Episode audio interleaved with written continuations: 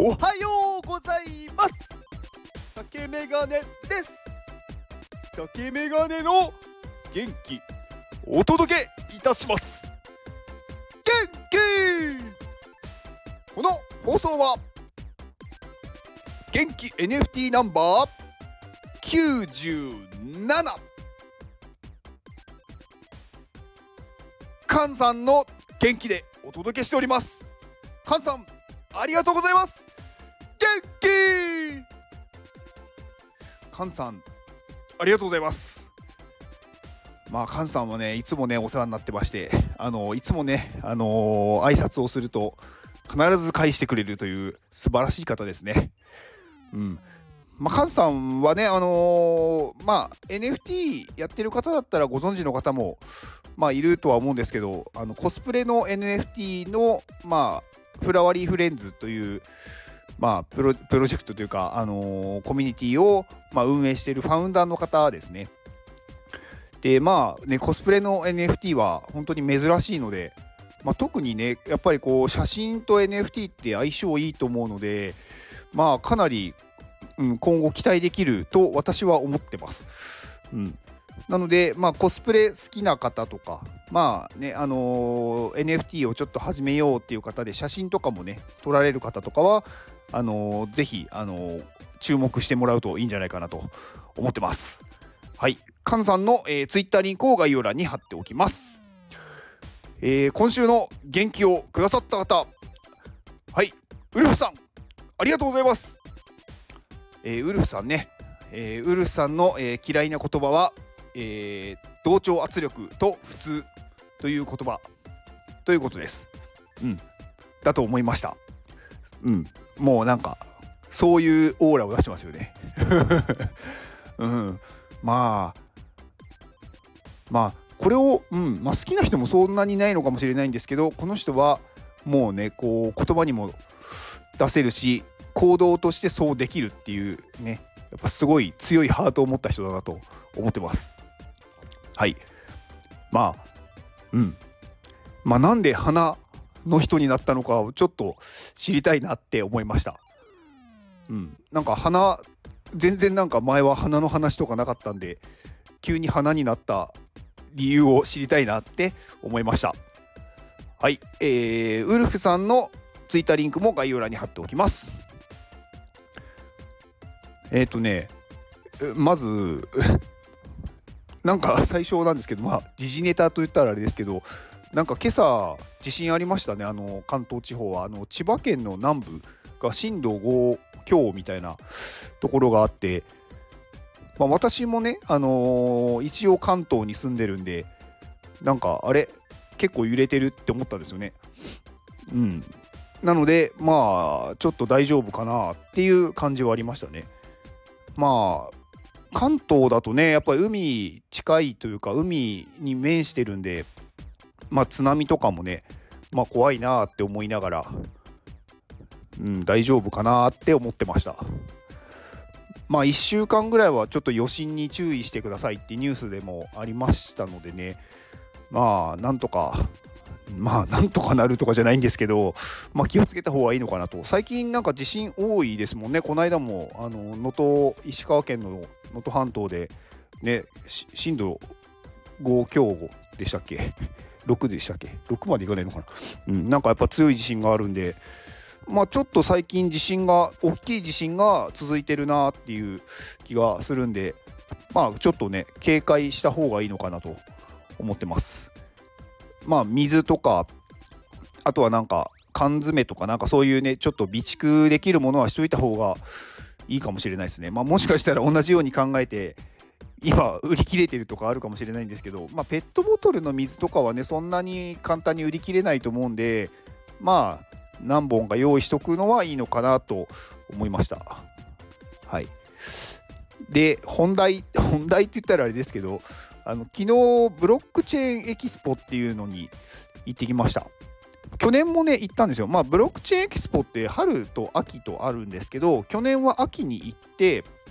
で今回春のやつに行ってきたんですけどあのー、まあ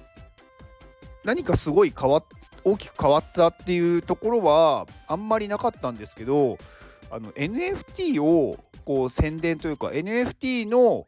なんかものを出しているブースがすごい増えてましたね。去年のね秋行った時はね NFT のブースほとんどなかったんですよ。23個し23箇所しかなくってまああの実際そのブロックチェーンエキスポに出てる、まあ、企業というか団体って多分何何十とか下手したら100とか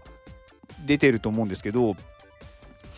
まあその中で23個しか出てなかったんですよね。で今年は結構ね半分ぐらいはね NFT のなんかこうまあ事業というかまあ法人としてやってるところがやっぱりすごく多いんで、まあ、NFT のなんかこう作成からなんか出品とかなんかそういうものの、まあ、コンサルだったりとかあとはなんかそういうキットみたいななんか簡単に作れるここにこうなんかね画像をアップしたら簡単に作れるこうキットみたいななんかそういうパッケージ販売みたいなのをやってるところもあったりあとはなんかねあのー、自分でその NFT を発行するだけじゃなくてマーケットプレイスをやりたいっていうなんかその企業向けに対してなんかそういう販売をしてたりとかうん、なんかあとはなんかねいろいろこうやっぱり個人向けというよりかは法人に対してのなんか新しい NFT の事業をなんかバックアップしますとかなんかそういうのが多かったですね。うんまあ、あとはなんか結構そのオリジナルチェーンを作ってるところとかまああんまりねこう使われないかもしれないんですけどねまだマイナーなんで。うん、でもなんかねやっぱイーサリアムより最近なんかねこうセカンドチェーンというかなんかあセカンドチェーン？セカンドレイヤー？とかなんかサイドチェーンのガス代が安い方になんかちょっとシフトしていってるなっていう感じがしましたね。うん、なんかまあちょっとこれ NFT とかブロックチェーンがわからない人だと何の話か全然わからないかもしれないんですけどうんまあ超簡単に言うとまあ NFT っていう、まあ、その技術を使ってまあね NFT の技術というかそのブロックチェーンっていう技術を使って、まあ、NFT っていうまあ世界中で認められている証明書を発行する技術があるんですけど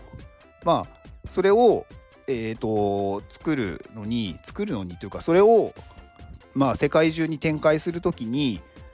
まあ、一番メジャーなのがイーサリアムっていうものなんですけど、まあ、それが今まあそれにこうね NFT っていうものを発行する時にものすごい今手数料が高くなってて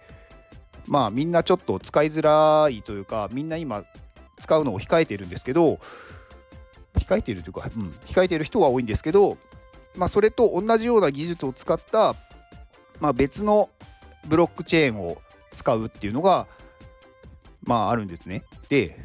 昨日行ったブロックチェーンエキスポでも結構その他のチェーンメインじゃないチェーンでやっているところがすごく多かったです。まあ参加記念 NFT とか参加記念、まあ、NFT まああの他にこう移動できない NFT で SBT っていうものもあるんですけどまあそういうもののねあの参加記念でもらえるっていうのもあったんですけどそれもね全部やっぱり他のチェーンでしたねうんまあ少しずつねやっぱりこういう他のチェーンに今移行していくところも多いんだろうなっていうのは思いましたね。まあメインのねイーサリアムチェーンがね使わなくなるっていうことはないと思うんですけどまあねガス代っていうその手数料が安いセカンドチェーンセカンドチェーン セカンドレイヤーのものとかサイドチェーンって言われるものとかまあそういうあとはね、まあ、独自で作ってるところもあったんで、まあ、そういうところで、まあ、今後は展開が増えるのかなって思いましたね。うんまあ、特になんかすごい画期的で画期的ななんかサービスだなっていうのは私の中ではあんまりないなって思いました。うんまあなかなかねうーんこれはっていうのがそんなにまあ今ないんでしょうね NFT っていうものはすごく話題になりましたけどうんなんかそこの次っていうのが、まあ、いきなり出て出てはこないですよね。うん、まあでもなんかいろんなねその人の話を聞いたりして、うん、なんか知識が少しずつ増えたなとは思いましたね。まあすごく面白かったです。はい。まあ、12日までやってるので、明日までやってるので、まあ、関東の方は行けるなら行ってみると面白いかもしれないです。はい。以上ですでは、この放送を聞いてくれたあなたに幸せが訪れますように。行動の後にあるのは成功や失敗ではなく結果です。だから安心して行動しましょう。いや、もう最近ね、これ、何にも見なくてもスラスラ出るようになりましたね。うん。やっぱり毎日言ってると覚えますね体が勝手に覚えますねはいあなたが行動できるように元気をお届けします元気